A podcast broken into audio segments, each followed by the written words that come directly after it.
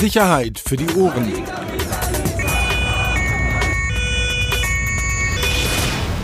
Der Podcast aus Berlin. Herzlich willkommen. Sicherheit für die Ohren. Schön. Schön, dich zu sehen. Das Vorgespräch äh, lief ja schon wieder super. Ja, das war gut. Äh, ich will auch gar nicht. Wir sind ja wirklich pickepacke. Eine Sache ist mir wichtig. Ähm, Vorstellen und so, das fällt jetzt total aus. Ne? bitte. Es war hier mal Vorgabe von, von unserem Head of Audio. Axel hier, Peter Hausberg. Ähm, ist jetzt auch schon ein bisschen her und es ist auch das Thema ist ja eigentlich aus der Öffentlichkeit raus, aber das ist nun mal so unser einziger Weg, äh, uns ja irgendwie auch zu äußern. Ähm, und bei der Geschichte finde ich, sollten wir das, jeder wie er denkt, aber Soling will ich ganz kurz, weil ich auch wirklich in meinem privaten Umfeld sehr oft darauf angesprochen wurde, auf unsere Berichterstattung, die ja eben auch heftig kritisiert wurde. Natürlich vordergründig oder hauptsächlich erstmal über Social Media, aber das spielt ja, finde ich, keine Rolle, wo Kritik geäußert wird, sondern es geht um den Inhalt der Kritik und da ging es ja vor allem um eine Geschichte, die wir gemacht haben. Ja, nicht nur wir, aber auch das spielt, finde ich, keine Rolle.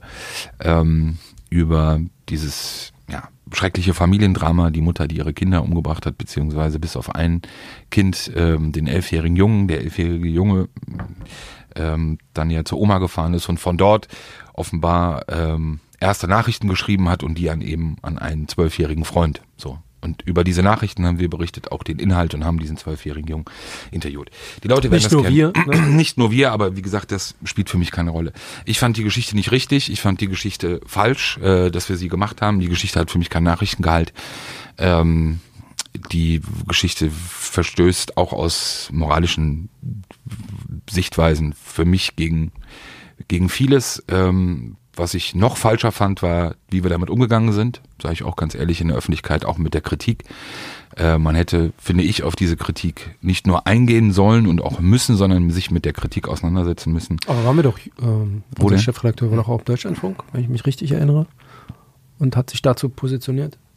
Genau, und die Position teile ich halt nicht. So, und deshalb, ich hätte. Ja, aber du, du sagst ja, wir hätten uns dazu positionieren wollen. Er hat es ja getan. Ja, aber da haben wir uns ja nicht mit der Kritik auseinandergesetzt, sondern in diesem wirklich sehr kurzen und merkwürdigen Interview ging es ja darum, dass darauf angespielt wurde, in der Pressekonferenz sei auch über diese WhatsApp-Verläufe gesprochen worden. Dabei ging es aber eigentlich ja um andere. Ist ja auch egal. Ähm, ich finde, das war jetzt nicht, ich hätte mir was anderes gewünscht, sagen wir es so. Ich hätte mir auch äh, nach, äh, nach draußen hin was anderes gewünscht. Was ich auch betonen will, ähm, Ganz, ganz kurz mal zurück, du warst ja auch mal Reporter, ne? Ähm, hättest du, hättest du äh, diese Infos trotzdem rangeschleppt? guck mal, Also hättest du es recherchiert, wenn du, du weißt ja, wie das ist, ne?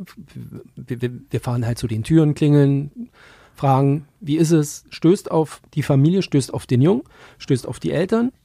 Du hast diese Sachen, also hättest du sie mitgebracht in die Redaktion oder hättest du es verschwinden lassen und hättest gesagt, das können wir nicht machen? Oder wie wärst du damit umgegangen? Also wollen wir mal ehrlich sein. Ähm, und wir kennen ja Ausnahmesituationen, auch als wir noch, in Zeiten, als wir noch draußen waren, auch ähm, große Geschichten und das jetzt nicht falsch verstehen, das ist eine tragische Geschichte, trotzdem ist es natürlich eine, wir sagen große Geschichten, Große weil es Geschichte. aus journalistischer Sicht, ähm, beziehungsweise, aus Polizeireporter-Sicht schon ein, also ein ungewöhnliches Verbrechen ist, genau. das so, es gab. Und da gehen wir mit einer anderen Mannstärke ran und auch mit einem anderen Nachdruck. Deshalb ist auch das, was ich eben gerade gesagt habe, jetzt, was ich gleich sagen werde, auch nochmal als Unterstützung, gar nicht als Kritik, auch vorher das nicht als Kritik an der Kollegin zu verstehen, die die Geschichte recherchiert hat äh, draußen. Weil, und ich glaube, wie gesagt, das wissen wir, bei großen Geschichten, bei großen Lagen, wie wir es ja dann auch nennen, ähm, ist es ja schon so, dass du da draußen, wenn du draußen bist und äh, oftmals ja dann auch sehr, sehr viele Kollegen eben auch von anderen Medien, das ist ja dann irgendwann so ein bisschen Tunnel. So, und ich würde sagen, natürlich, wenn ich diese Mutter getroffen hätte. Und es ist Tunnel und es ist leider oft dann auch Jagdtrieb. Es ist nichts anderes. Also wir haben beide schon viele Großlagen gecovert, wo die andere Kollegen von anderen Medien auch dabei waren. Und es ist scheißegal, welches Medium das war. Auch die hochseriösen, auch die haben irgendwann angefangen, in Briefkästen zu gucken. Ähm, ist einfach so. Also ich glaube, da gibt es auch in der Recherche dann in dem Moment erstmal keinen Unterschied. Was die Kollegen draußen und wir, was wir besorgen können, wird erstmal besorgt. Ich glaube, der Filter sollte dann in der Redaktion stattfinden. Richtig, und das ist genau das, was mir halt hier fehlt. Wie gesagt, ich, wenn ich die Mutter getroffen hätte des Zwölfjährigen, das muss man ja dazu sagen, die Mutter war ja bei der Geschichte auch dabei. Also das heißt, äh, sowieso Kinder oder Jugendliche anzusprechen, ist ja äh, wirklich auch tabu und auch etwas, was ja, wenn, wenn die Eltern nicht dabei sind, ähm, was ja auch Ein Tabu nicht, ist es auch nicht. nicht, nicht passieren sollte. So. Beziehungsweise was man daraus macht, ist ja eher was anderes. So. Was wir auch schon gemacht haben, aber was heutzutage auch aus ganz anderen Gründen halt schwierig ist, wenn da plötzlich ein Mann vor einer Schule steht und Kinder anspricht. Schon aus den Gründen, da ist ja auch Ja, eine, eine viel, viel größere Sensibilität. Ja, aber habe ich noch nie gemacht. An der Schule, also, nee. Ähm, also wie gesagt, der Punkt ist, ich hätte mit der Frau natürlich auch gesprochen, ich wäre mit ihr ins Gespräch ge- bekommen, wenn sie davon geredet hätte von den Nachrichten, ich hätte sie mir auch angeschaut, wahrscheinlich hätte sie ihm auch abgeschrieben, was auch immer. Aber es geht mir hier vor allem, und du hast es gerade angesprochen, um den Filter in der Redaktion. Ähm, das muss sozusagen diese Ebene sein, das muss der, der, die, die, da muss die Entsch- Entschärfung rein, da muss der objektive Blick drauf und da muss dann eben auch, finde ich, dann eine, eine verantwortungsvolle Entscheidung getroffen werden und die hätte in dem Fall, finde ich, nur so aussehen können, dass diese Geschichte nicht erscheint. Und egal, ob sie vorher bei RTL oder sonst irgendwo schon war. Ist meine Meinung. Und mich hat es wirklich gekränkt, also, äh, weil natürlich du wirst angesprochen. Ich weiß nicht, wie es bei dir war. Also ich wurde wirklich sehr häufig darauf angesprochen, auf dieses Ding. Und Aber ist es nicht immer bei, bei diesen, ja, wo und wir ich, zum Gegenstand der Diskussion werden, egal ja, und da gehört natürlich auch dazu, und das finde ich, darf man eben auch dann mal sagen, also die Art der Kritik, die dann teilweise geäußert wurde, äh, die war ja schon, muss ich ehrlich sagen, äh, das, das war ja dann schon wieder Hanebüchen und da geht's nicht um Mimimi oder sonst irgendwas. Ja, Kritik äußern ist da völlig okay und natürlich auch auseinandersetzen und diskutieren, aber es hatte dann ja teilweise dann auch wieder wirklich so also unfassbar persönliche äh, Noten, dass ich sagen muss, da hat sich dann auch eine gewisse Kritik wieder auch ein Stück weit verwirkt. Nichtsdestotrotz, ich finde, wir hätten damit anders umgehen müssen. Punkt. Das dazu, vorab. Man hat hier nicht so oft eine Chance, darauf einzugehen. Ja, doch, wir hier mit dem Podcast. Ja, aber da wir ja so selten aufnehmen, ja, ist die Chance ja aber es ist doch trotzdem toll. Ja, ist doch toll. Ich weiß nicht, äh, kenne keinen anderen Podcast, wo man sich auch so kritisch und differenziert mit seinem eigenen Arbeitgeber in der Medienbranche auseinandersetzen kann. Ich höre Wir keinen anderen Podcast. Nee? So. Wenn ich hier die Zettel sehe, ich habe ja nur so einen kleinen Schmuddelzettel, der ist aber schon voll. Wenn ich deinen Zettel DIN Nee, A4 kannst du- sehe, ist voll, da habe ich schon du- Angst. Da habe ich schon wirklich Angst. Kannst du alles wegschreiben. Über was wollen wir reden? Kleine Inhaltsangabe oder? Lass uns heute reden. Erstmal vielen Dank für die Leute, die uns schreiben. Mittlerweile. Absolut. Immer wieder. Also ganz ehrlich, wir sind so oft so überrascht. Wir sind vielleicht jetzt nicht der größte Podcast, aber plötzlich Nachrichten immer wieder zu kriegen auf LinkedIn, auf, auf Xing, auf äh, Tutorial, Twitter, Facebook, Social Media. Es überrascht mich jedes Mal. Wo wir Ich vergleiche das immer so ein Und wir können es leider nicht, ähm, da sind auch viele Anregungen dabei. Ähm, wir haben halt das Problem, dass wir beide irgendwie noch einen Hauptjob haben und nicht alles recherchieren können, was da kommt. Aber wir versuchen es. Absolut. Trotzdem an der Stelle vielen Dank. Ich vergleiche das immer so ein bisschen mit unserer Hörerschaft wie mit dem wirklich dem harten Kern. Das ist eine Community, heißt es. Das ist eine Community. Das ist wie beim OFC. So, weißt Ja. du, dass wir gewonnen haben? Zweiter Spieltag, Groß Asbach, mega, 2-0. Gut, nächstes Aufstich. Thema wäre Shisha-Tabak. Was? Shisha-Tabak? Warum machen jetzt alle einen Shisha-Tabak? Geh mal, mach mal kurz einmal einen Überblick und mal schauen, ob wir dann alles Also, schaffen. wie ich hatte mir notiert. Ähm, Einfach Stichpunkte mal ja, runter. grünes Gewölbe, Oh, äh, Hubschrauber-Sprungfahndung, Carsten Bonak, Soling, hatten wir, Bushido, Tabak-Shisha, Hari Krishna, brauchen wir nicht mehr machen. Ähm, dann habe ich hier die Macht der Clans. Du kennst doch die Leute von, von Spiegel. Der Meyerheuer war doch schon mal hier. Können wir nicht den Heil... Wir, wir dürfen jetzt wieder Besucher empfangen. Wir haben hier vier Mikros. Können wir nicht beide zu ihrem Buch hier mal einladen? klar. Und dann machen wir hier so ein nettes äh, Crime-Reporter, klaren Spitzengespräch. Spitzengespräch. Am besten zum Erscheinungsdatum von der Pate. Was hältst du denn davon? El Die Zayn. Wahrheit. Wir haben das ja hier schon mal angeteased. Wir haben beide jetzt das Buch gelesen äh, von Mahmoud El Sein. Ja, das. Nein, nein, nein, nein. Mir, mir jetzt nicht, das kommen wir gleich zu, das steht auch auf der Liste, aber die Macht der Clans, äh, Heise und Meyerheuer, die hätte ich gerne hier. Ja, alles klar. Weiter. Dann äh, Artemis, Puff und Oliver Steppin. Der Vize-LKA-Chef ehemals in Berlin, jetzt Polizeipräsident in Brandenburg. Kann ich gar nicht viel zu sagen, weil das Interview geschoben worden ist. Aber das war, du wolltest meine Liste hören. So, jetzt deine? Was habe ich hier? Genau, die Rocker-Demo gestern in der Stadt. Dann ein bisschen Snitchen und Lachen. Grünes Gewölbe habe ich. Äh, Corona-Demos können wir aber weglassen. Thema Polizeischutz, das gab es als Anregung via Twitter und den Bushido-Prozess. Ja, warum können, dann können wir Carsten Bonach weglassen vom Reichstag. Wie fandst du das? Was denn? Äh, Die drei Polizisten? Fünf? Gut, ist jetzt echt ewig her gefühlt. Also, Aber seitdem haben wir nichts mehr gemacht. Ja gut, deshalb kurzer Rückblick. Äh, Bilder waren heftig, Bilder waren krass, aber eh von dem ganzen Tag. Aber das ist etwas, ähm, wo ich auch wieder leider an, an Social Media gestorben bin, muss ich ehrlich sagen, an dem Tag. Ich habe es ja nur über, über Social Media verfolgt. Ähm, die Nicht-Differenzierungsfähigkeit bei so vielen Menschen, die ist, macht mich echt aggressiv. Vielleicht ist es auch der Algorithmus, der dich aggressiv macht. Ja, das kann auch alles sein. Vielleicht sind es auch einfach die Leute, denen ich folge, oder vielleicht ist es Genau. auch einfach meine eigene Blase oder ich, keine ich, Ahnung. Ich war überrascht, als ich das Video gesehen habe und dann irgendwann festgestellt habe, der Carsten Bonak, den kenne ich doch, weil der einzige war, der keinen Helm auf hatte, den hat man sofort erkannt. Und den kannte ich ja, hatte aus dem, ähm, damals eine Geschichte gemacht, Kampf um den Kotti. Die hatten hier so eine Einsatztruppe aufgestellt und er war damals der Truppführer. Und da war ich mal mit ihm eine Nacht unterwegs. Und daher auch geschrieben, an dem kommst du wirklich nicht vorbei. Ist einfach so. Aber es stimmt doch alles nicht. Ist doch jetzt nachgewiesen, dass das alle Schauspieler vom Verfassungsschutz waren. Bitte, hör doch jetzt mal auf, immer noch diese Geschichten zu erzählen, als ob es einen Carsten Bonak gäbe. Gibt's überhaupt nicht. Ist ein Tarnname. Aber es war schon krass. Der Sturm auf den Reichstag war natürlich auch eine falsche, muss man ehrlich ja sagen, auch, auch eine, auch eine völlig überspitzte. Ja, es ist Ähm, aber auch Boulevard. Also ganz andere. Ich, also ich, ganz da meine ich doch uns gar nicht. Da meine ich doch uns gar nicht. Das ist ja 400 Leute rennen grundsätzlich, dazu. Also grundsätzlich ist es ja sozusagen so äh, übernommen worden und jetzt gar nicht auf uns bezogen, sondern Weißt du, was, was, was mich wirklich bei der ganzen Nummer wundert? Da war ja tatsächlich auch aus dem rechtsextremen Bereich das Who's Who da. Absolut.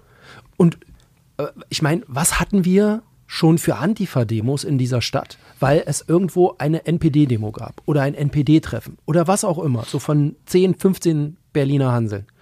Und hier kommt von Martin Sellner, IB Österreich, bis hin zu Chris Ares, dem Musiker, kommt hier alles und man merkt so wenig von, also man, weißt du, was ich meine, so, also man sieht den Gegenprotest so vereinzelt und es ist auch die bürgerliche Mitte, aber ähm, dieses, so, so wie wir es vor ein paar Jahren noch hatten, dass man sagt, hier nicht in unserer Stadt, das ist gar nicht da. Ja, wobei ich glaube wirklich, dass es eben das große Problem Das kann dieser nicht immer Veranstaltung. kiezbezogen sein. Nee, das nicht, aber ich glaube, dass es eben veranstaltungsbezogen ist. Und diese Veranstaltung hatte ja, muss man ja schon sagen, zwei Dinge, die vorher so nicht der Fall waren. Das heißt, die große Unterschiedlichkeit der Teilnehmer. Also du hattest ja wirklich von denen, haben wir ja oft auch Ja, äh, das- irgendwo die- die gelesen. Bandbreite war ja- Die Bandbreite war ja. ja immens. Ähm, es haben sich sehr, sehr viele Rechtsextreme auf den Weg gemacht. Das heißt, der Protest wird dadurch ja natürlich auch ein Stück weit auch schwieriger. Also habe ich eine NPD-Veranstaltung, weiß ich, auf der anderen Seite stehen 150, 200 NPD-Fritzen. So, ich habe einen klaren Gegner, ich habe ein klares Ziel, gegen das ich demonstrieren kann. Das ist ja bei dieser Veranstaltung natürlich ein Stück weit schwieriger gewesen. Es gab ihn ja den Gegenprotest, aber wo ich dir recht gebe, eben nicht in der Art, wie man ihn kannte. Aber ich glaube wirklich, dass es auch eben an der Art der Veranstaltung lag. Und was ja auch dafür spricht, ist ja so ein bisschen, das muss man sich mal vorstellen. Jetzt haben die, wenn man dann mal davon spricht, die auf der anderen Seite eine Demonstration mit so vielen Leuten auf die Beine gestellt in Berlin und hacken sich danach jetzt gegenseitig die Köpfe ab. Also sowohl was die Querdenken-Fraktion angeht, da wer mit wem, dann der Volkslehrer näherlegen, wer sich mit dem getroffen und das kann doch alles nicht wahr sein. Auch und jetzt siehst du ja, richtig. äh, Jetzt siehst du ja auf einmal, ähm, wie das ein Stück weit bröckelt, auch in dieser Szene, weil sie eben so unfassbar heterogen ist. Der Einzige, der nur alle zusammenhalten will, ist, äh, Xavier Naidoo auf seinem Telegram-Kanal, aber das wird wohl auch nicht funktionieren. Also jetzt zersplittert wieder etwas, was vorher in dem Sinne auch nicht wirklich zusammengepasst hat, auch wenn es Überschneidungen gab. Und ähm, ich glaube, das ist etwas, was auch dann es echt schwierig gemacht hat. Es ist ja nicht der, du hast Der nicht, Spot, ja, der, aber du hast wusstest, nicht wo die sich Gegner, treffen, aber du hast die ja auch alle zusammen gesehen. ja, aber du, äh, genau, aber schau dir doch die Stelle an, wo sie eben waren. Also Gegenprotest wäre ja da, 17. Juni, Tiergarten, wäre ja extrem schwierig gewesen und wäre auch gar nicht erkennbar und auch gar nicht hörbar gewesen. Also ich glaube, das wäre, wäre sehr schwierig gewesen. Aber ich hoffe, dass ich das, äh, das muss ich echt sagen, auch als Berliner hier, der hier wohnt, ich, für alles. und auch, ich bin froh auch, dass, ähm, dass diese Veranstaltung stattgefunden hat, nicht weil ich diese Veranstaltung unterstütze, ja, äh, bevor irgendwas falsch interpretiert wird, aber ich habe den Weg vorher auch von Herrn Geisel habe ich für falsch gehalten und äh, finde, dass wir damit umgehen müssen. Die Art und Weise, wie man die Verstöße oder gegen die Verstöße zum Teil nicht vorgegangen ist, Infektionsverstöße, waren für mich nicht nachvollziehbar, sage ich auch ganz klar. Ähm, ja, Deeskalation, aber haben wir ja auch teilweise viele Hinweise darauf bekommen oder auch äh, aufgeschrieben worden, die Unterschiedlichkeit, wie bei irgendwelchen linken Demos vorgegangen wurde. Es ist halt leider immer so ein zweischneidiges Schwert. Ich erinnere mich an Sitzblockaden, ähm, 20, 25 Leute vor, vor, vor einer Demo, IB, was auch immer. Ähm, und dann musste die Demo gestoppt werden und ab und, und wurde praktisch äh, dem Veranstalter mitgeteilt, ihr könnt hier nicht mehr weitergehen. Da vorne sitzen halt 25 Menschen und die sitzen dann da. Und deswegen ist euer Grundrecht auf Demonstrationsfreiheit jetzt leider, also nicht verwirkt, aber es wird nicht mehr durchgesetzt werden können von uns. Und wenn du das so ins Verhältnis setzt, mh, Ja. ist mitunter halt schon schwierig. Ne? Also zumindest muss, muss sich eine Versammlungsbehörde oder dann eben dann auch die Polizei in dem Fall ähm, da ordentlich Kritik gefallen lassen, wie ich finde. Absolut.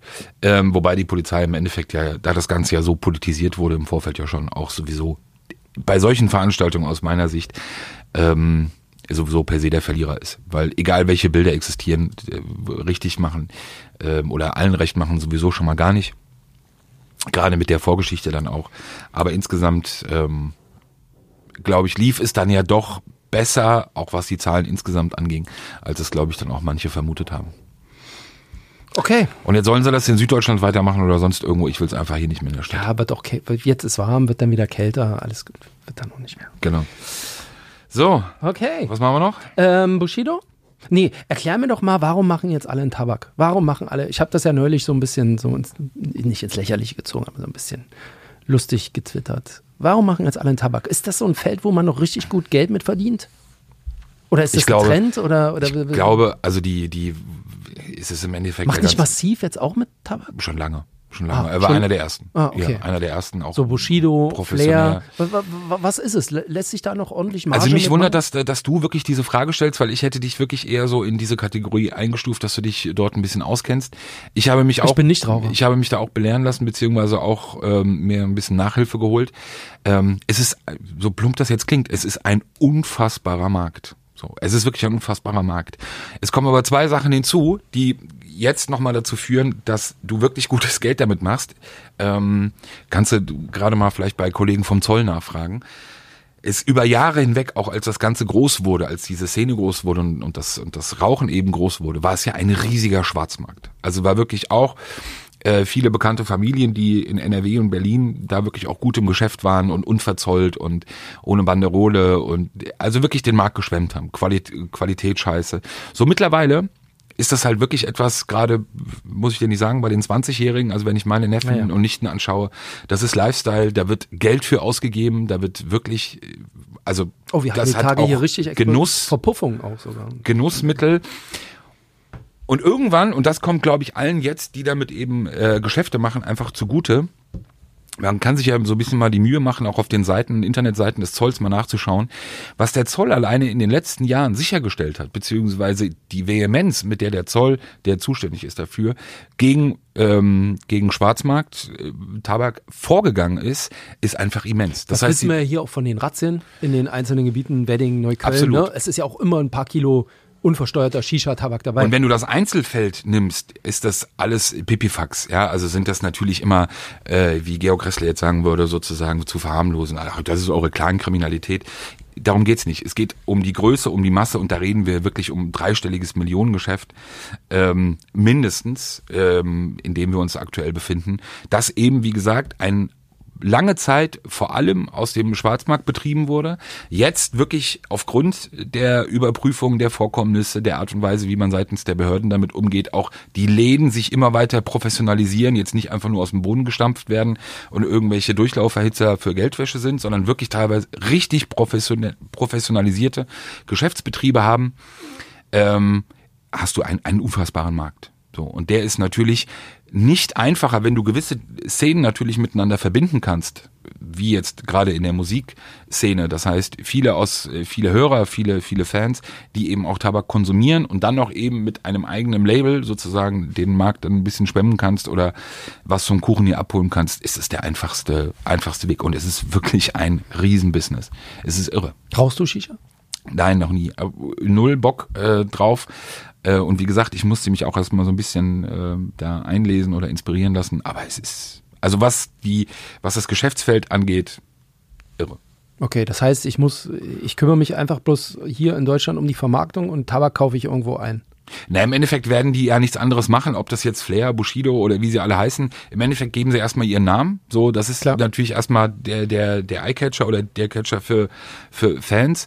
Aber natürlich im Endeffekt, das ist eben auch der Unterschied zu früher. Früher haben die Leute irgendwie dann eine Sorte geraucht, Apfel oder Traube oder irgendwas. So, heute gibt's alleine schon von den Sorten her so viele Unterschiede, dass du natürlich aber auch darauf achten musst, weil auch der Konsument sich professionalisiert hat und eben auch immer weiter mit der gewachsen ist. Du musst natürlich Qualität liefern. So, du kannst nicht irgendwas da auf dem, auf dem Markt ballern.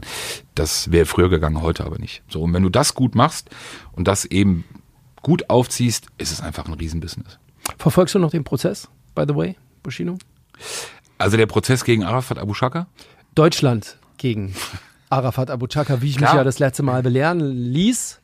Ja gut, wir wollen ja nicht denselben Duktus übernehmen wie manch andere, von denen wir uns bewusst absondern. Ja klar verfolge ich den. Morgen ist äh, erstmal vorläufig letzter Tag. Danach Morgen heißt Montag. Morgen heißt Montag.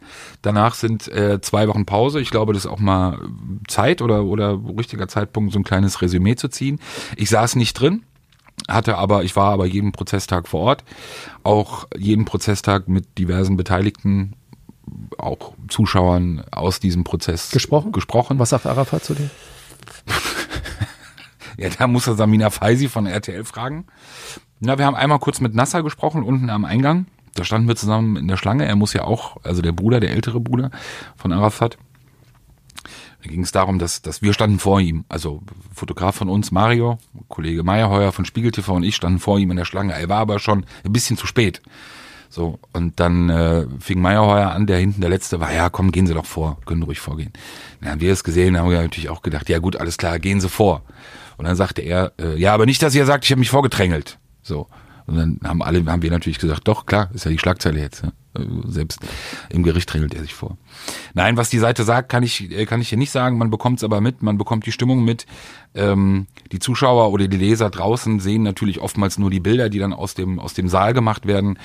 Ähm, wenn Arafat vor allem mehr lacht, also dieses äh, auch Warum hat er eigentlich ein Mickey Maus T-Shirt an? Ja, ich glaube, das ist auch Ist da das so alles, so- alles Psychologie ist ist, das- es Kindergarten hier. Ich glaube schon, dass es das ausdrücken soll und von Anfang an ja auch so in diese Richtung ging, dieses leicht arrogante Lächeln dann in die Kamera.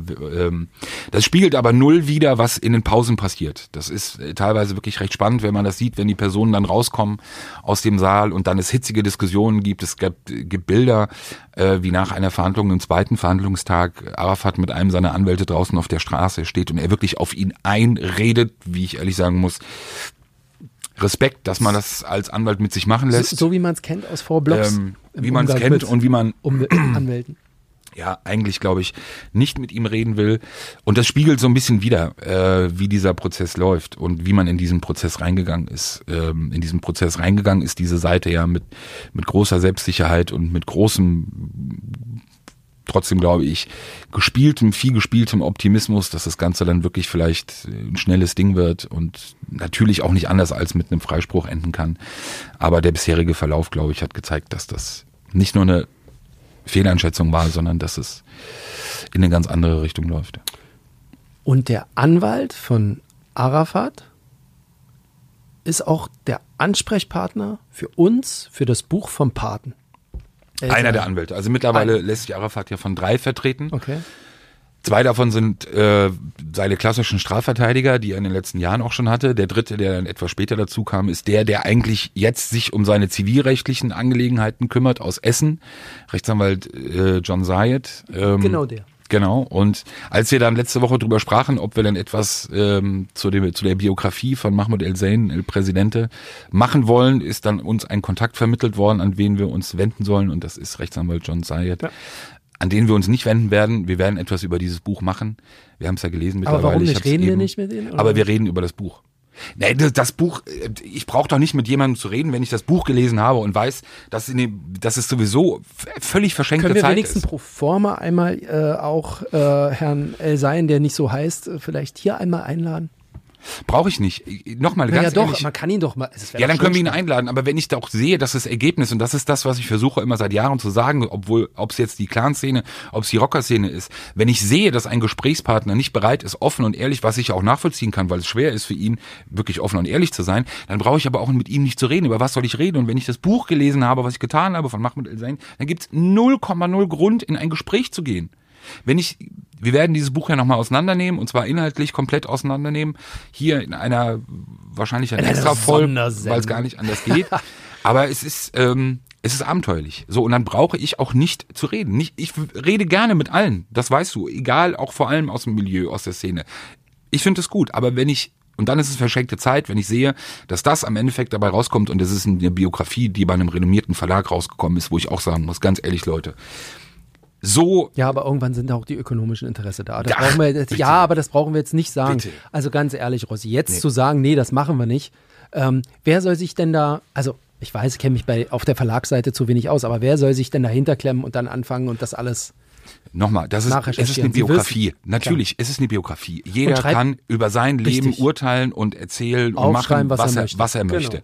Wenn ich aber ein, eine Person habe wie er, die Teil seit Jahrzehnten der organisierten Kriminalität ist, War. dann ist, dann musste ich, dann sollte ich auch als Verlag eine, eine, eine Verpflichtung und auch eine Verantwortung haben, dass ich überlege und beziehungsweise auch abwäge und abschätze, es wird ja einen Arbeitsprozess gegeben haben, es wird ja einen Ghostwriter gegeben haben, es wird ja klare Regeln gegeben haben, über was wer man sich unterhält. Ja, spannend Und jetzt auch der Release, die Release-Zeit jetzt einfach, ne? Wo, wer, wo spricht man denn mit wem drüber über dieses Ding und wer spricht was? So, und wenn man im Laufe dieser Zeit möglicherweise gemerkt hat, naja, das ist jetzt vielleicht alles nicht wirklich so, es muss ja nicht alles 100% Wahrheitsgehalt sein, aber dass da ein Bild gezeichnet wird in dieser Biografie, das wirklich, und das ist ja nicht, weil wir uns das einbilden, sondern das, wir können es ja beim Auseinandernehmen eben ja auch gut an Fakten abarbeiten, nichts mit der Realität zu tun hat oder unfassbar wenig mit der Realität zu tun hat, dann muss ich sagen, ist es ähm, für mich kein, gibt's da keinen Gesprächsbedarf für gar nichts.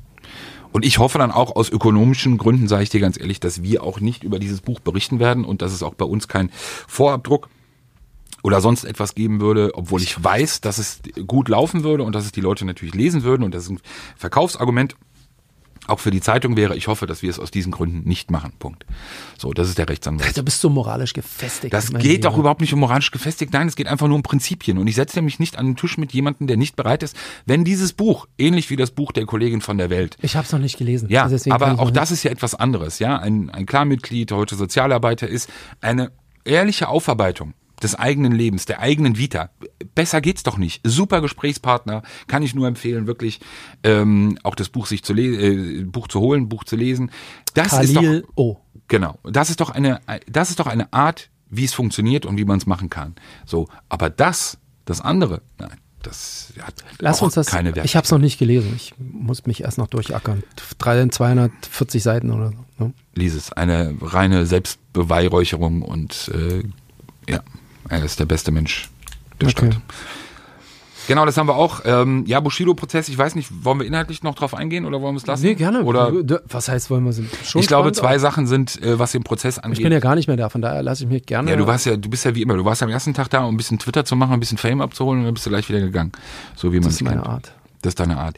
Ich glaube, zwei Sachen sind jetzt sozusagen vor dieser zweiwöchigen Pause einfach mal nochmal festzuhalten und, und wirklich interessant. Ähm, Und sei nicht so sarkastisch. Darauf können wir auch noch eingehen gleich. Man hat ja am Anfang, das ist medial so ein bisschen untergegangen. Als der Prozess losging, ging es den Anwälten von Arafat eigentlich vor allem um eines. Sie wussten, dass es eben diverse Aussagen oder Vernehmungen von Bushido gab in der Vergangenheit. A, wollten sie wissen, ob alle diese Vernehmungen Bestandteil dieses Prozesses, also der Akten dieses Prozesses sind. Und wenn nein, dann wollten sie, dass diese Akten beigezogen werden. Natürlich zwei Gründe. Zum einen, sie wollten unbedingt endlich mal wissen, was läuft eigentlich gegen unseren Mandanten, also hauptsächlich Arafat, was läuft denn da noch? Also läuft da überhaupt noch was? Weitere Ermittlungsverfahren? Wenn ja, welche laufen da noch? Das ist ja, das darf man nicht vergessen, ist eine große Ungewissheit. Also aus den, aus den letzten Jahren.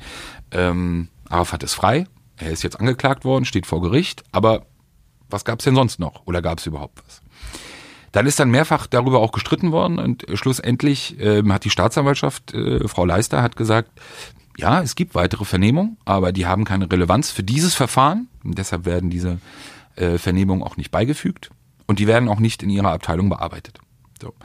Das heißt, Worst-Case-Szenario. Du gehst in einen Prozess, erfährst in diesem Prozess, dass irgendwie noch was anderes offenbar läuft gegen dich oder gegen deinen Mandanten, erfährst aber nicht was und wo. Bevor jetzt irgendeiner kommt, nein, sowas ist erlaubt und sowas ist auch rechtsstaatlich. Das ist ganz normal, um diese Ermittlungsverfahren bis zu einem gewissen Punkt und Zeitpunkt auch eben nicht zu gefährden. Worst Case. Weil das Gericht auch dann weiterhin nicht darauf eingegangen ist ähm, und die Anträge, die dann in diese Richtung weitergestellt wurden, eben ähm, abgelehnt wurden. Das heißt, du gehst in einen Prozess, du willst dich eigentlich über diese Sache streiten mhm. Und erfährst dann direkt am Anfang, alles klar, da ist aber offenbar noch viel mehr oder du musst damit rechnen und davon ausgehen und du erfährst das nicht. Das zweite ist, ähm, was man auch sagen muss, wir reden bei der Anklage ja, bei dem, bei dem Hauptvorwurf der versuchten räuberischen Erpressung über eine, über einen Vorwurf, eine Tat, äh, die im Januar 2018 sich abgespielt hat. Jetzt gibt es natürlich unterschiedliche Wege, wie vor allem auch ein, ein Vorsitzender Richter ähm, sich dann in so einer Verhandlung diesem Thema nähert. Das Überraschende in diesem Fall für mich als Außenstehender war, dass der Richter, was die Vergangenheit angeht, sehr weit die Tür aufgemacht hat. Das heißt, man ist jetzt, ich glaube, morgen ist der achte Verhandlungstag, glaube ich, und mittlerweile hat Bushido schon fünfmal ausgesagt. Man ist, glaube ich, mittlerweile im Jahr 2014 bei seiner, in seiner Aussage. Das heißt, man ist immer noch vier Jahre von der Tat entfernt alles, was bisher ausgesagt wurde oder geschehen ist, war die Genese des Verhältnisses zu Arafat, wie man sich kennengelernt hat, wie man Geschäftspartner wurde, wie diese Geschäfte abgelaufen sind. Bringt zwei Sachen mit sich. Zum einen ist es für den, den Zeugen Bushido, der als Nebenkläger auftritt, natürlich in dem Sinne ein Vorteil, dass der Richter sich offenbar dafür interessiert. Wie realistisch ist denn auch überhaupt so etwas was am, zwei, am Januar 2018 passiert ist. Also wie realistisch ist es denn bei dem Binnenverhältnis dieser beiden Personen, dass es zu so einer Situation mit Einschließen, Schlagen, Nötigen, Erpressen, dass das wirklich passieren kann. Und dafür musst du ja die Genese, die Geschichte und das Verhältnis dieser beiden Personen musst du ja kennen. So. Diesem äh, gibt natürlich der Richter jetzt dadurch durch die Art der Befragung viel Platz. Das zweite ist natürlich, äh, was dadurch auch, oder ja, was auch dem die Tür öffnet, es gibt natürlich mehr Möglichkeiten oder mehr Situationen, in denen man möglicherweise etwas findet, das negativ für den Zeugen Bushido wäre. Will sagen, du musst dich wirklich so gut erinnern können, eben an alles, auch aus Dingen, die ja teilweise 15, 16 Jahre zurückliegen, dass sie dir heute, wenn du dich vielleicht an einer Stelle mal nicht erinnerst oder nicht richtig erinnerst oder vielleicht auch mal falsch liegst, nicht negativ ausgelegt werden. Und ich glaube, das ist auch etwas, äh, so wie man, wie ich den Prozess verfolge, ähm, ich glaube, dass die, die, die Arafat-Seite und auch vor allem die Anwälte, auch wenn sie ihn kennen, ich glaube, dass sie Bushido unterschätzt haben als Person. Und ich glaube, und das hat man bei der letzten Vernehmung ja auch mitbekommen, ich glaube auch unterschätzt hat vor allem, inwieweit er bereit ist, wirklich wahr und wahrhaftig auch mit eigenen Dingen, die ihn belasten, umzugehen und die dann auch vor Gericht auszusagen. Äh, und das sind, glaube ich, also sind so für mich, und natürlich bleibt es weiterhin, es ist ein Kampf um die Glaubwürdigkeit. Das siehst du auch in der Art der Berichterstattung. Es ist natürlich, darf man nicht vergessen, eine Person, die sich über zwei Jahre aus der Öffentlichkeit zurückgezogen hatte vorher, bevor dieser Prozess losging. Eigentlich, wenn überhaupt kurz über Instagram mal irgendwie zu sehen war, dann geht so ein Prozess los. Oh ja, ein bisschen Album und so hat er auch schon. Ja, aber jetzt keine mal, ne? inhaltlichen Dinge. Zu was? Zu dem Prozess, zu ja, der Auseinandersetzung. Zu dem Prozess oder zu seinem Leben okay. oder was. Ja, aber dann sagt nicht aus der Öffentlichkeit zurückgezogen. So war es ja. Was das angeht, was das angeht. Was nicht, angeht. nicht was, was die Ermittlungen angeht. Genau, okay. nicht was die Musik okay. angeht. Genau.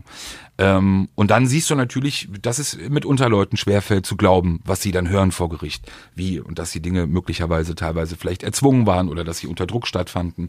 Weil bei vielen eben im Kopf andere Bilder sind. Bilder, die sie selber eben gesehen haben von beiden auf roten Teppichen.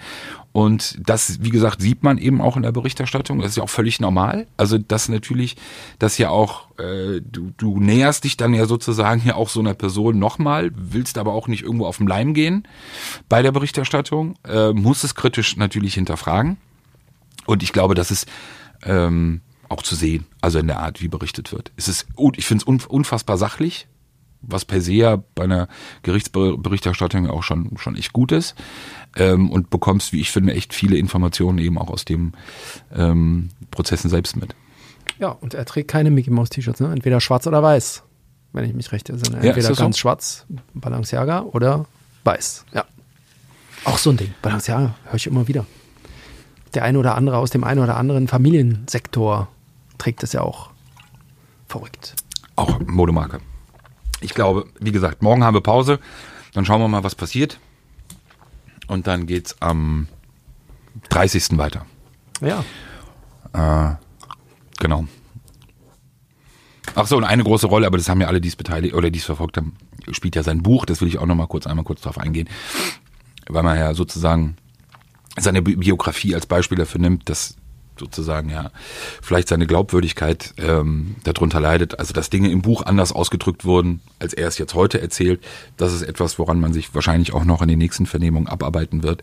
An dieser Biografie, damals geschrieben von Lars Ament. Ähm, genau. Ja, Ja, sarkastisch, hat Flair gesagt. Du bist sarkastisch.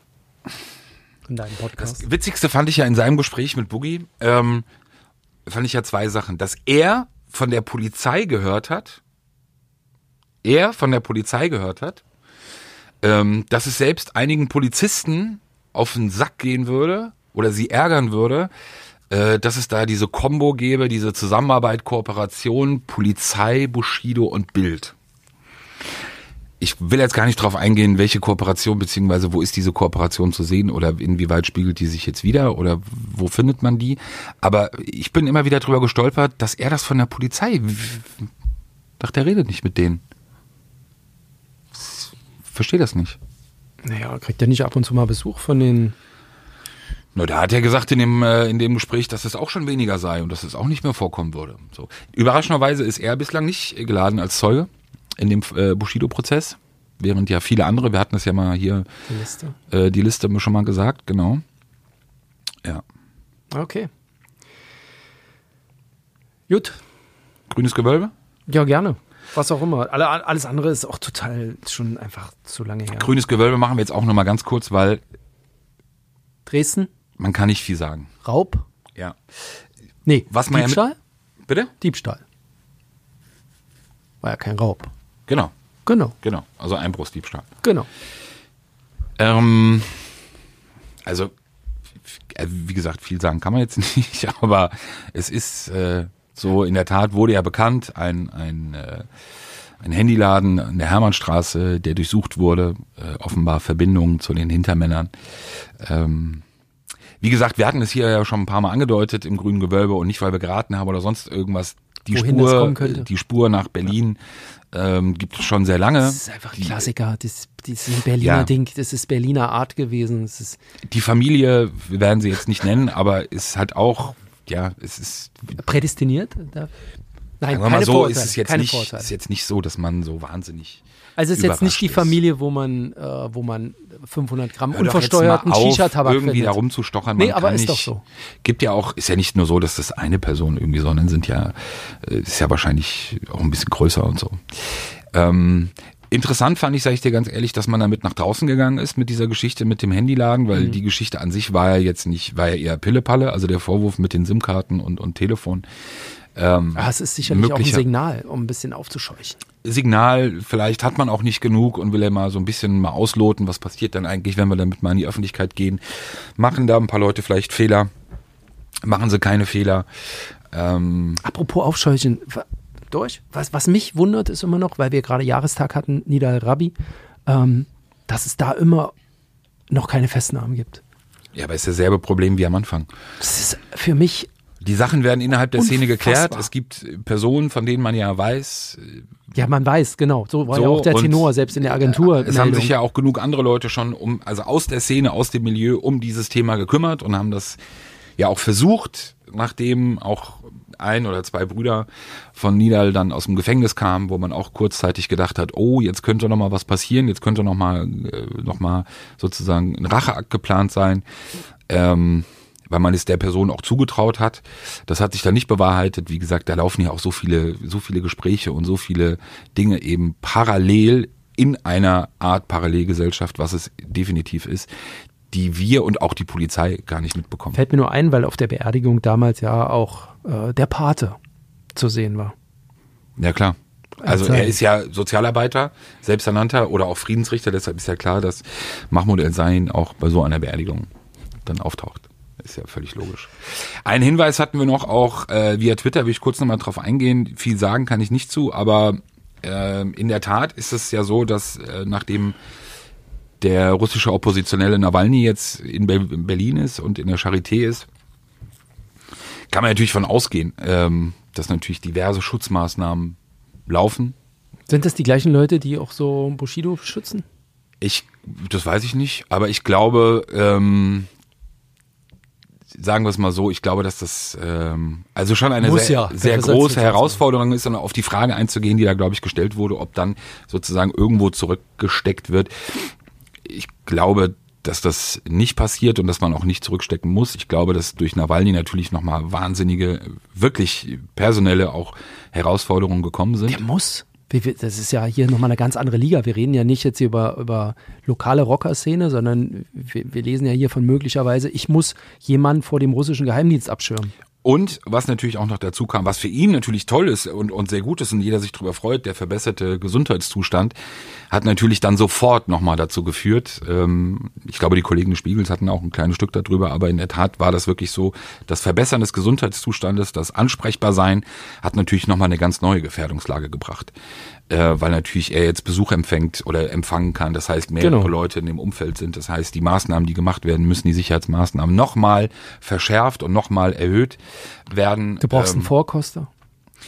brauchst diverse Dinge, die du, die du machen musst. Und das ist äh, also schon eine Herausforderung. Ich glaube aber, dass die Behörde da mittlerweile auch in dem Bereich äh, so gut aufgestellt ist, dass man sich bei solchen Lagen, und das ist auch eine Lage, sich auch Personal aus anderen so- Abteilungen. So freakig. Am Freitag hat es gebrannt in der russischen Botschaft. Hast du das gelesen von mir? Die Feuer haben Zeugen, haben Rauch aufsteigen sehen. Ja, richtig, Rauch. Haben daraufhin die Feuerwehr gerufen und die Feuerwehr rückte an. Und der Russe sagte, ja, aber nein, also alle- alles gut hier, wir löschen das. Ihr löscht das? Die hatten richtig alarmiert, so mit Löschwagen, also mit Schaumwagen und allem drum und dran. Ja, nee, wir löschen das. So, wir- löschen das. Ihr könnt mal hier. Haben sie nicht reingelassen. Nein, natürlich nicht. Okay. Ja, du würdest du die Berliner Feuerwehr, wenn du Mitarbeiter der russischen Botschaft, wenn es da im Kabelraum brennt, in deinem Satellitenraum, Auch so eine Parallelwelt. total, in seinem Satellitenraum, da fängst du doch nicht an, da irgendwie äh, Berliner Feuerwehrleute, die vielleicht noch ein Stückchen mitnehmen, so einen kleinen Chip da. Nee. Ja. Ach ja, gut. Naja, dann äh, Personalaufwuchs, äh, ähnlich wie in Brandenburg. By the way, ich war am, ähm, in der vergangenen Woche beim, ähm, äh, beim Brandenburger Polizeipräsidenten Oliver Steppin, kennen wir alle, weil er ja Vize-LKA-Chef hier in Berlin war. Kleines Interview gemacht, ich will da auch nicht zu viel vorweggreifen, weil es eigentlich, eigentlich sollte es morgen schon äh, veröffentlicht werden, aber wir können es wegen der Schweinepest, zu viel Brandenburg-Themen und so, können wir es nicht machen, machen wir, verschieben wir auch. Aber da ähm, gibt es auch einen personellen Aufwuchs in Sachen ähm, Rechtsradikalismus. Da hat auch ein paar Stellen Also in der mehr. Bekämpfung oder Bearbeitung. Klar, logisch. Äh, So auch. Also ich glaube, kürzlich hatten wir erst den Verfassungsschutzbericht bekommen und da hieß es, selbst nach Abzug von Prüfwahl, AfD, junge Alternative und so weiter, wäre es das sechste Mal in Folge, dass die Zahl der Rechtsextremisten oder Rechtsradikalen in, in, in Brandenburg gestiegen ist. Okay. Also die müssen da wirklich was machen und vor allem Schwerpunkt, und das fand ich wichtig, einmal operativ draußen, gibt so zwei, zwei ähm, ja, Ermittlungsoperativeinheiten, einmal die Mega und einmal Tomek, ähm, kümmern sich beide so ganz dicht um, um, um Neonazis, ähm, Rechtsextremisten im Land. Die kriegen was und vor allem dann äh, Zentralstellen im LKA. Da geht es dann so um Hasskriminalität im Internet, weil man endlich auch mal gemerkt hat, dass das, was, wo, wenn Menschen sich im, im Netz radikalisieren, dass das möglicherweise dann irgendwann auch Auswirkungen auf das reale Leben hat. Und das wissen wir, Halle und so weiter. Gibt ja genug Beispiele dafür. Letzte Woche einen sehr schönen Und- 30-sekündigen Zusammenschnitt von unserer Kanzlerin gesehen, die genau darüber gesprochen hat, Genau. dem ich so- zustimmen kann. Richtig, und da macht er ein paar Stellen locker. Es hört sich jetzt erstmal nicht viel an, aber wenn wir wissen, wie Behörden funktionieren und 25 ist dann schon Ähm, kann man jetzt schmunzeln, ja, aber Brandenburg hat auch nur, weiß ich nicht, 7800 oder 8000 Polizisten. Also das ist schon ein, ein Aufwuchs, das würde schon helfen. Sowohl mit intern als auch mit extern. Also nicht mal Leute, wo man sagt, wir machen das jetzt nur aus eigenem Saft, sondern wir brauchen halt Experten von draußen und die holen wir und die kriegen dann, weiß ich nicht, eine Angestelltenstelle, Beamtenstelle, ich weiß es nicht, wie sie es machen. Das fand ich schon, ähm, das fand ich schon beeindruckend. Ja, ansonsten zwei, drei Sachen zur Kriminalitätsentwicklung und so. Das wird spannend. Äh, hat da noch mal einen großen Kritikpunkt. Ähm, aber wie gesagt, da will ich jetzt nicht so viel verraten. Genau, das Thema Rechtsextremismus. Ähm, ich habe die letzten Wochen auch wirklich ein bisschen genutzt, um die Neukölln-Geschichte mal ein bisschen einzusteigen. Werden wir definitiv aufnehmen bei den äh, bei unserer nächsten oder übernächsten Aufnahme. Ähm, wirklich etwas, also inhaltlich, thematisch finde ich auch, wo wir hier ein bisschen schuldig geblieben sind bislang. Ähm, da sollten wir nochmal drauf eingehen. Ja, kein Problem. Außerdem war ich im Puff. Mal wieder. Das ich weiß nicht, wann das letzte Mal. Bitte? Entschuldigung, du warst ich weiß, wann, wann Table Dance, Golden Dolls, wie lange ist das her? Das ist ja kein Puff. Ja, deshalb sage ich ja im Table Dance. Ja, gut. Ja, okay. bitte. Ja, schön sauber bleiben, Herr Rosberg. Wann warst, wann warst du das letzte Mal vor dem Artemis? Deutschlands mittlerweile größten Bordell? Ja, klar, damals bei der, bei der Durchsuchung. Mhm. Du warst embedded. Ich war embedded, ja. Ich habe mir ähm, den Laden mal zeigen lassen. Ja, das war ich noch nie drin. Tatsächlich nicht. Ähm, der Geschäftsführer hat mir einmal von oben bis unten alles gezeigt. Ich war überrascht. Das ist ja, das ist ja, ein, das ist ja ein Ressort im Prinzip. Das ist ja wie im Urlaub. Oder wie so ein Kreuzfahrtschiff. Total. Beeindruckend. Acht mannshohen Waschmaschinen. Pumpen, Umweltpumpen, Luftfilter, das ist ja eine kleine Stadt. No Stromversorgung als allein irre. War, also die Geschichte Hintergrund war, die durften am 1. September wieder aufmachen und sie haben natürlich auch, die haben, glaube ich, im März freiwillig zugemacht. Ja, wenn ich mich richtig erinnere, und äh, durften jetzt wieder aufmachen mit einem eigenen Hygieneplan, den man ausgearbeitet hat, ähm, der natürlich sehr, ja, man sieht es halt, ne? also an den Bars keine Hocker, äh, Fiebermessen am Eingang, ähm, du hast halt mehr Putzkolonnen, einen größeren Durchlauf. Du sollst eigentlich auf den Zimmern, also, oder du sollst auf den Zimmern Mundschutz tragen. Das kann man natürlich jetzt nicht. Also Oralverkehr geht wohl ohne Mundschutz, aber alles andere dann wieder mit Mundschutz. Ist schon, also man hat es schon mitbekommen. Ne? Also so, wir haben uns das einmal oder ich habe mir das einmal tagsüber angeguckt. Das hat natürlich dann nochmal einen anderen Anstrich in dem Sinne. Ähm, da ist es ein ganz normales Haus mit zwei Hausmeistern und 60 Angestellten. Und nachts ist es schon nochmal was anderes. Also ich war da mit dem Kollegen Günther, mit dem Ralf Günther, unserem Fotografen da. Da ist das schon nochmal eine andere Stimmung. Aber sie soll eben nicht, äh, klar, nach ein paar Tagen, sie soll halt noch nicht so sein wie, wie vor Corona-Zeiten logischerweise. Weil da waren ja wohl bis zu 100 Frauen anwesend. Jetzt sind es, weiß ich nicht, 36, lass es 40 gewesen sein. Und auch das Publikum ist natürlich ein ganz anderes. Ne? Also die von außerhalb kommen, da sind keine Messetouristen mehr, du hast keine, keines Reisegruppen, keine, äh, äh, weiß aus Skandinavien, die dann kommen extra dafür. Du hast halt Berliner. Und ich saß dann eine Zeit lang am Eingang und es waren halt, das waren halt die Jungs mit ihren Gucci-Umhängetaschen, weißt du, mit Basecap, mit der Jogginghose äh, von Nike, die dann da kamen. Kamera? Ja, Kamera. Du bist nicht zu sehen. Ist gut so. Ja, aber so war schon okay. Aber da war ich überrascht, wer, wer, nicht alles auch. Natürlich war nur am Eingang und war nur, nur kurz da, eine Stunde oder anderthalb Stunden, aber ähm, da war ich. Äh, Mit Namen und Adresse? Weiß ich gar nicht. Da waren wir nicht. Wir haben nur so bestimmte Punkte gemacht, so Fiebermessen und äh, also am Eingang. Aber ist es nicht Pflicht? Ich habe keine Ahnung. Ja, gut eingelesen. Und äh, ja, und so andere Sachen. Aber es war, also ich, wie gesagt, war nie drin. Ich kannte es nur bisher aus deiner Berichterstattung auch ähm, von den Razzien und so. Spannendes Haus. Ja, wir haben ja genau, spannendes Haus. Ähm, sehr viele Geschichten zu diesem Haus sowohl als auch Geschichten, muss man ja sagen. Ja, aber es ist auch okay, aber das wissen wir auch. Es ist ja auch nur mal Rotlicht. Also Entschuldigung, das, genau. da ist ja auch nicht alles, ähm, und das wissen wir, es ist nach wie vor, und da hatte ich auch ein Gespräch mit einem der, ähm, der Inhaber und ähm, das ist halt keine Branche, du bist halt kein Maurer, wenn du, wenn, oder kein Elektroinstallateur mit einem mittelständischen Unternehmen. Ähm, weißt du, das ist halt ein anderer Umgang. Das ist halt nach wie vor Rotlicht und es hat einen anderen Stellenwert und wir können jetzt gerne über die Arbeitsbedingungen da reden, ähm, ob die jetzt tausendmal besser sind als so in so einem anderen verkackten Neuköllner Berliner Hinterhofladen und wie die Frauen da arbeiten und welche Frauen da laden, äh, arbeiten. Aber kann man ja streiten, aber es bleibt halt am Ende trotzdem Rotlicht. Und Rotlicht zieht halt bestimmte Sachen auch immer an. Ähm, und da machen wir uns nicht vor, da musst du halt gucken, dass der Laden sauber bleibt, nicht sauber bleibt. Keine Ahnung, ich, ich weiß es nicht. Ich bin ja, hab keinen Puff. Entschuldigung. Gehst ja nur noch als. Bitte? Ich, bitte? Bitte beenden Sie diesen Satz, Herr Rosberg. Hast du noch was?